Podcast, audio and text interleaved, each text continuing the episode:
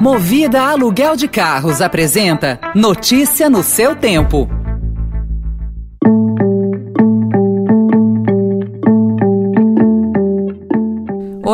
Bem-vindo, bem-vinda. Começa agora mais uma edição do Notícia no seu tempo, podcast produzido pela equipe de jornalismo do Estadão, para você ouvir em poucos minutos as principais informações do jornal.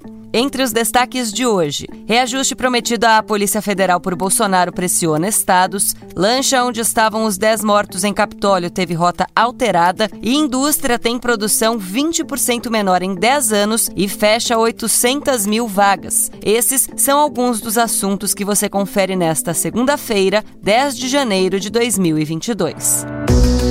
Estadão apresenta Notícia no seu tempo. O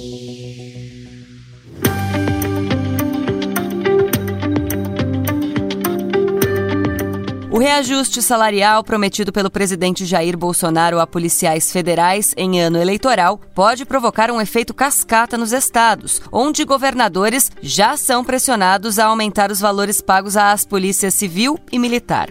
Em São Paulo, a gestão do tucano João Dória, pré-candidato à presidência da República, é alvo de críticas de ambas as corporações que, próximas ao bolsonarismo, planejam intensificar a campanha salarial até abril, data limite para a concessão de aumento a servidores, segundo a legislação eleitoral. Ainda há previsão de protestos organizados por sindicatos militares e civis em outros estados, como Minas, Paraná, Goiás e Rio Grande do Sul.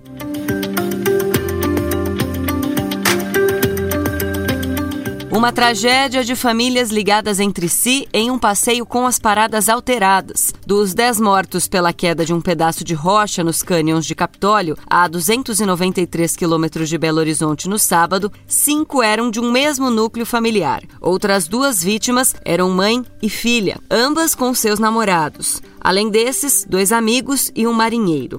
Todas as vítimas estavam em uma mesma lancha chamada Jesus, na região chamada de Mar de Minas. O parente do piloto disse que ouviu de marinheiros e funcionários do pier de onde partiu a lancha que não era para ele estar naquele barco, que normalmente pilotava outra lancha. Segundo ele, a ordem das paradas também foi alterada a pedido de um dos turistas.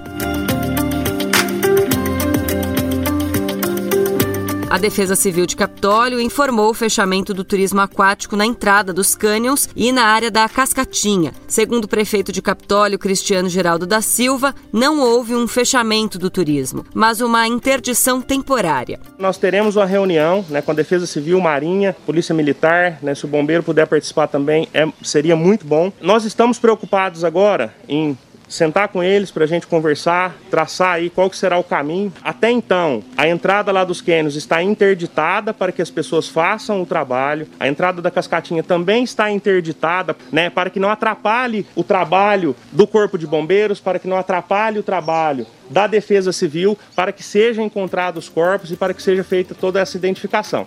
Ainda não há prazo para que o turismo retorne à região. Para geólogos, o desastre poderia ser evitado caso normas técnicas exigissem análise geológica de risco. Segundo Tiago Antonelli, do Serviço Geológico do Brasil, a cultura de análise geológica no país é restrita a obras de engenharia, onde são obrigatórias, e o que ocorreu pode ser um marco nas áreas turísticas.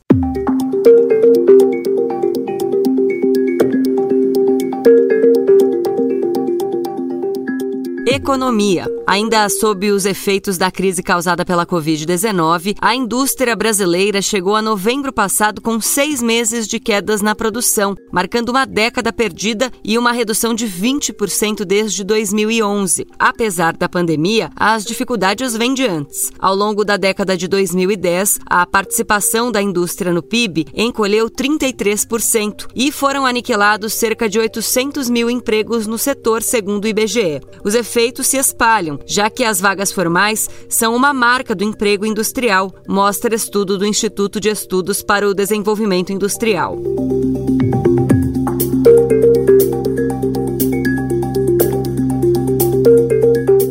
O aumento recente de casos de Covid-19 e influenza está levando mais companhias aéreas a cancelar voos por falta de tripulação. Ontem, a Latam informou o cancelamento de cerca de 1% dos voos domésticos e internacionais deste mês. A primeira companhia a sentir os efeitos da nova onda de Covid e influenza entre a tripulação foi a Azul. Na sexta-feira, a empresa informou que 10% dos voos deste mês estavam afetados. Procurada, a Gol disse que houve um aumento dos casos entre os funcionários, mas ressaltou em nota que nenhum voo foi cancelado ou teve alteração significativa.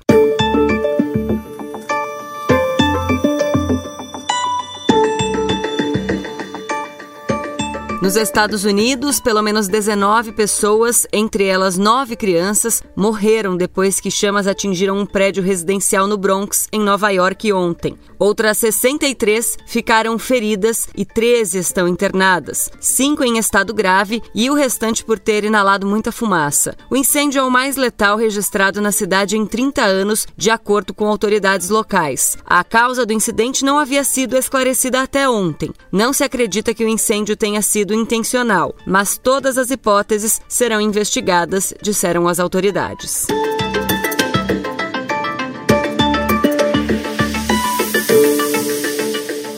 O ano passado testemunhou uma série de golpes de Estado em todo o mundo, da África Ocidental ao Sudeste Asiático. E continuou no Ano Novo, no Sudão, em Myanmar e outros países. No domingo, apenas dois meses depois de ser restituído por comandantes militares, o primeiro-ministro sudanês Abdallah Hamdok anunciou sua renúncia.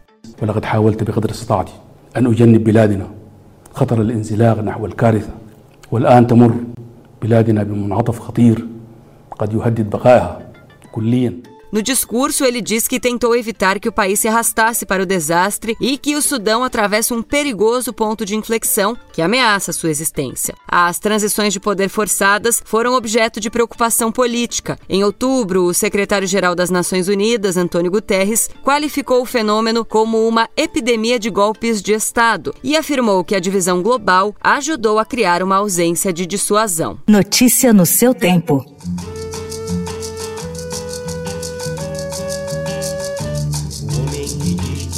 Não dá, não diz, não. Canto de Ossanha foi renegada por Baden Powell depois que se tornou evangélico. A canção faz parte de uma série de bênçãos, amores e evocações ancestrais do histórico álbum de 1966, criado junto com Vinícius de Moraes e batizado de Afro Sambas, não é apenas um nome esperto. Os afro-sambas, lapidados por Baden e letrados por Vinícius, não eram desta vez africanos só no gingado dos pés de um partido alto ou da palma das mãos de um samba de roda, mas na alma. Chico Alves e Toninho Gerais entram agora nos sambas de transe, sambas de devoção, sambas de oferenda ou qualquer definição que assuma ainda mais os terreiros, atualizando os afro-sambas de Baden e Vinícius com um trabalho esteticamente resistente aos tempos e socialmente às intolerâncias. A coleção se chama Aluaiê, os novos afro-sambas de Toninho Gerais e Chico Alves.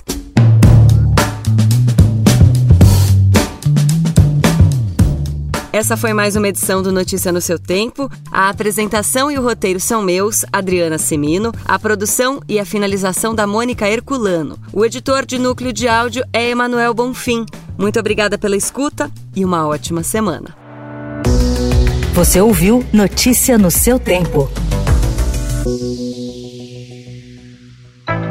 Notícia no seu tempo. Oferecimento Movida Aluguel de Carros. A vida é para ser movida. Saiba mais em www.movida.com.br.